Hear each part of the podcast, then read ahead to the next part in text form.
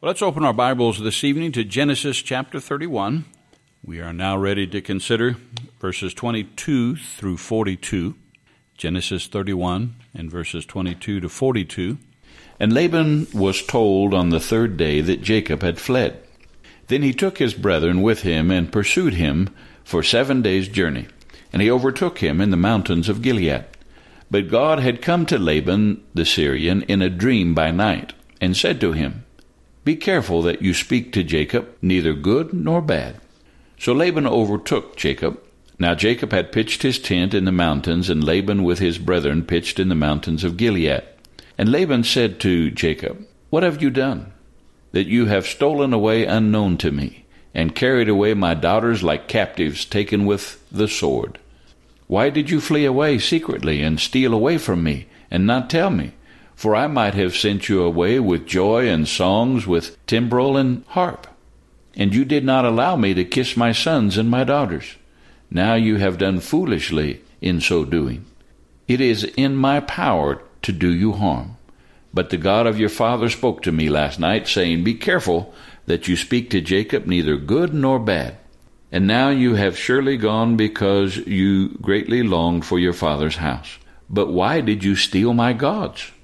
Then Jacob answered and said to Laban, Because I was afraid, for I said, Perhaps you would take your daughters from me by force. With whomever you find your gods, do not let him live. In the presence of our brethren, identify what I have of yours and take it with you. For Jacob did not know that Rachel had stolen them. And Laban went into Jacob's tent, into Leah's tent, and into the two maids' tents but he did not find them. Then he went out of Leah's tent and entered Rachel's tent. Now Rachel had taken the household gods, put them in the camel's saddle, and sat on them. And Laban searched all about the tent, but he did not find them. And she said to her father, Let it not displease my lord that I cannot rise before you, for the manner of women is with me. And he searched, but he did not find the household idols. Then Jacob was angry and rebuked Laban. And Jacob answered and said to Laban, What is my trespass? What is my sin, that you have so hotly pursued me? Although you have searched all of my things, what part of your household things have you found?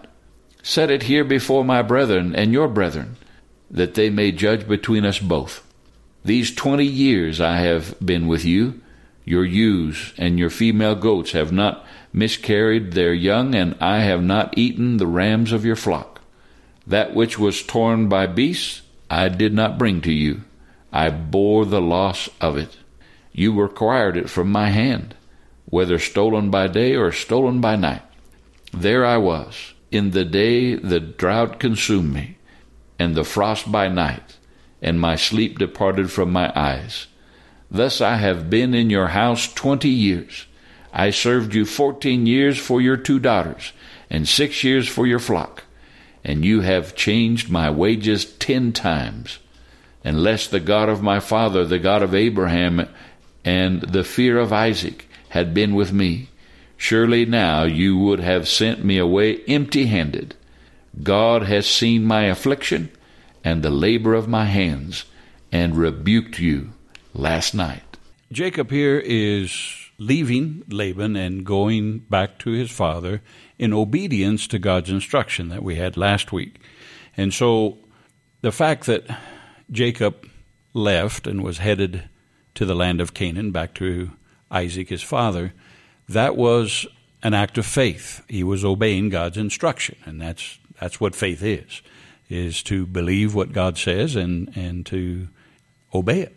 And so that was certainly an act of faith. But as we mentioned last week, how he left, and as we read in this passage, uh, he was afraid. And of course, fear and faith are opposites. And so in this particular aspect of, of Jacob's, how Jacob left, it, it was not an, an act of faith. And we often see that to be the case.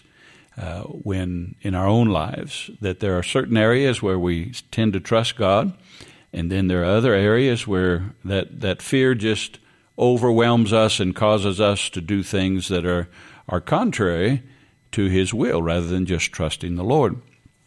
But we see here in this passage that, that Laban tries to take the high road. God allows Laban to overtake Jacob. And once again, we have to kind of put all this in perspective when we talk about a life of faith and God's promises to Jacob. God promised to bless Jacob and to protect him.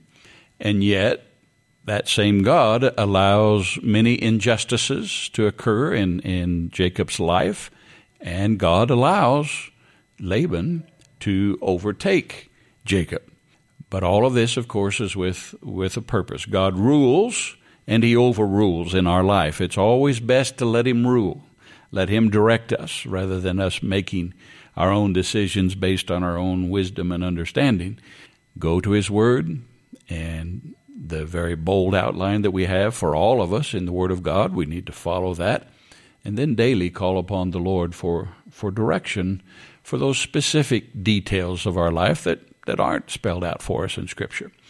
But to be sensitive to the voice of the Holy Spirit, spend time in prayer and, and seeking the will of God. But Laban catches up with Jacob and he tries to take the high road. He says, Why did you run off like you did? If you would have told me you wanted to go back, I would have thrown a lavish party for you. Laban is quite the politician here. He would not have done that. He was jealous of Jacob, and when it talks about Laban changing Jacob's wages 10 times, there are times, uh, several times in Scripture, where that phrase 10 times is just a reference to a lot of times, uh, a complete amount of times. And it's possible that's how the phrase is used here. I, I almost, my, my personal conviction is that he literally changed it 10 times because Jacob begins to list how he changed the wages that he was promised.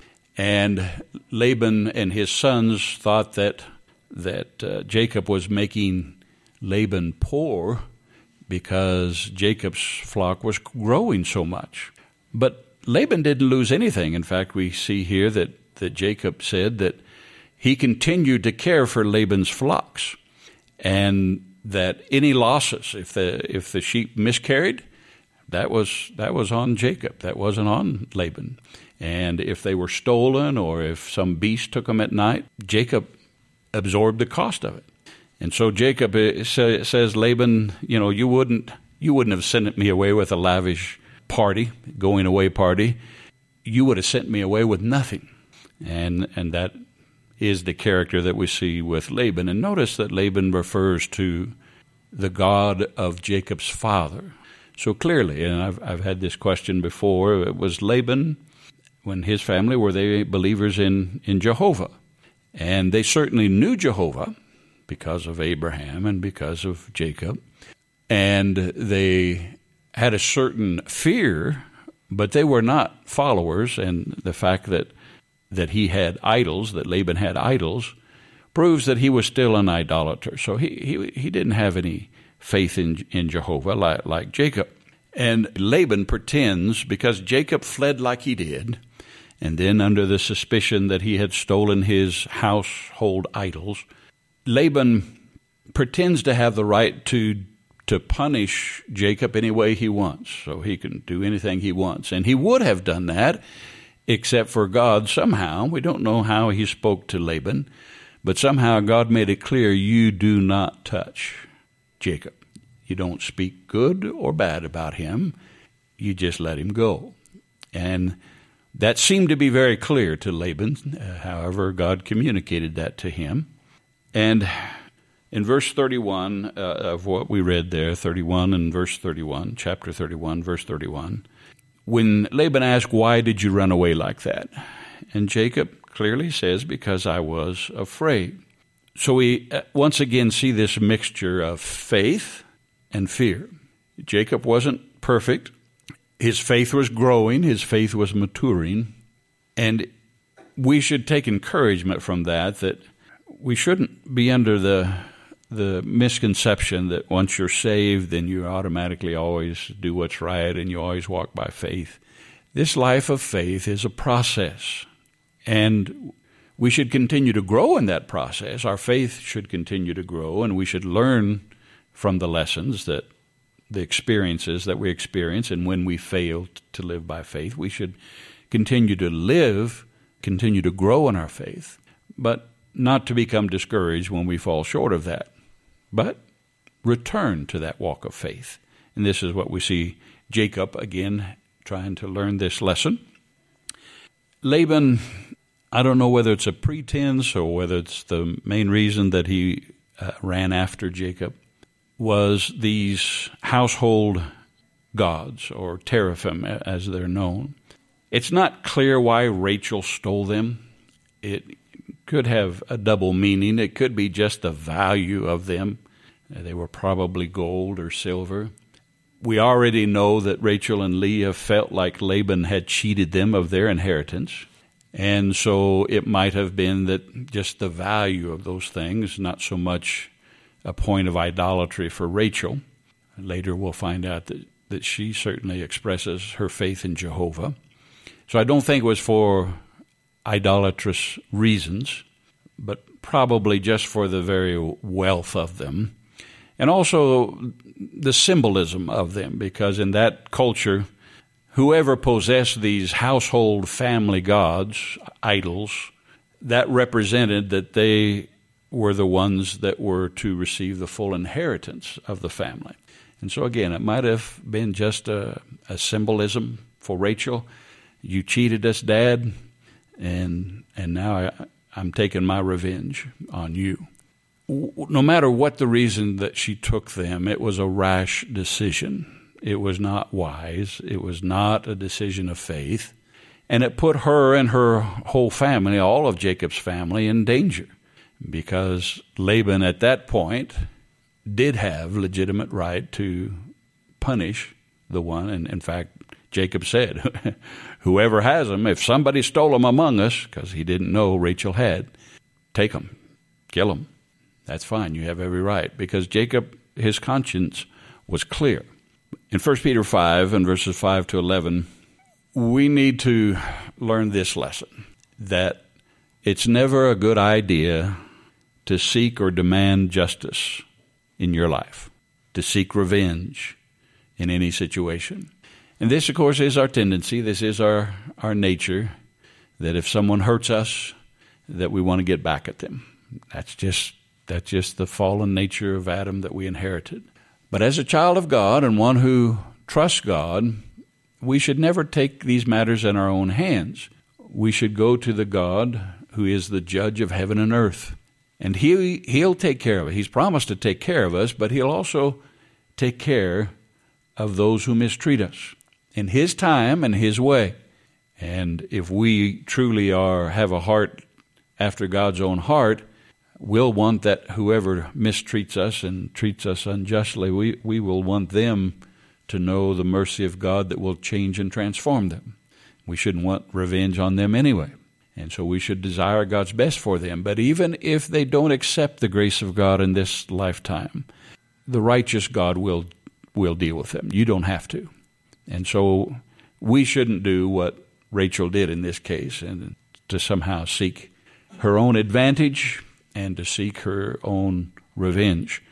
In 1 Peter 5, let's read 1 Peter 5 and verses 5 to 11, where it says, Likewise, you younger people, submit yourself to your elders. Yes, all of you be submissive to one another and be clothed with what? Humility, seeking and demanding Justice and seeking revenge is not humility. It's the opposite of humility. I don't deserve to be treated this way. I deserve justice. It's we call it justice, but but for a Christian, that's an attitude of arrogance. But we should humble ourselves, for God resists the proud and gives grace to the humble. Therefore, humble yourselves under the mighty hand of God, that he may exalt you in due time. Who will exalt you? God, the just one. Casting all your care upon him, for he cares for you. That's the secret. So you don't sit around feel sorry for yourself. You don't complain. You don't try to take things in your own hands. You cast that care and that anxiety and that fear upon the Lord, knowing that he will take care of the situation. But we have to do our part. Cast your cares upon him.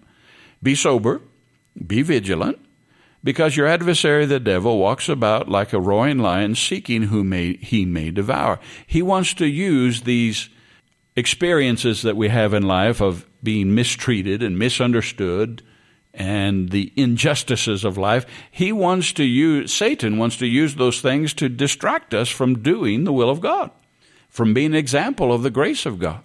And so don't, don't be fooled. Be vigilant. Know that that's what Satan wants to do in that situation. Resist him. Well, how do we resist Satan? He's so strong. He's so uh, astute. How do we resist him? Steadfast in the faith. By continuing to believe that God's ways are best, that his instructions are wise. And if you dedicate yourself to doing the will of God, walking and living by faith, trusting Him to guide you, to protect you, Satan's purposes will have absolutely no lasting impact on you. They cannot annul God's promises to you. God fulfilled all of his promises to Jacob. Despite Laban's schemes, despite how he mistreated Jacob, God still did what he said he would do. And he'll do the same in you, with you, and in, in your life. Resist Satan, steadfast in the faith, knowing that the same sufferings are experienced by your brotherhood in the world. You think your problems are the only ones. You think you're the only one that has big problems. You're not. Sometimes we have those pity parties, and and the, again, I'm I know how to throw those parties, and the, the Holy Spirit is so faithful to say, "Do you think you're the only one?" There are others that have gone through the same things and even worse. And I have shown myself faithful to them. Trust me. But may the God of all grace, who called us to his eternal glory, what's he called us to? Has he called us to being mistreated? Has he called us to pain and suffering? No, he's called us to eternal glory by Christ Jesus after you have suffered a while. This is where so many who try to teach faith today miss it. They say that if you have faith, you'll never have a problem because God will do what you say when you say it. If you have faith, you'll never have a trial. Nobody will ever mistreat you because you have faith. It's a lie. That's not the gospel. The Bible says, after you have suffered a while, Jacob suffered. After you have suffered a while, perfect, establish, strengthen, and settle you. To Him, to God, be the glory and the dominion forever and ever. Amen.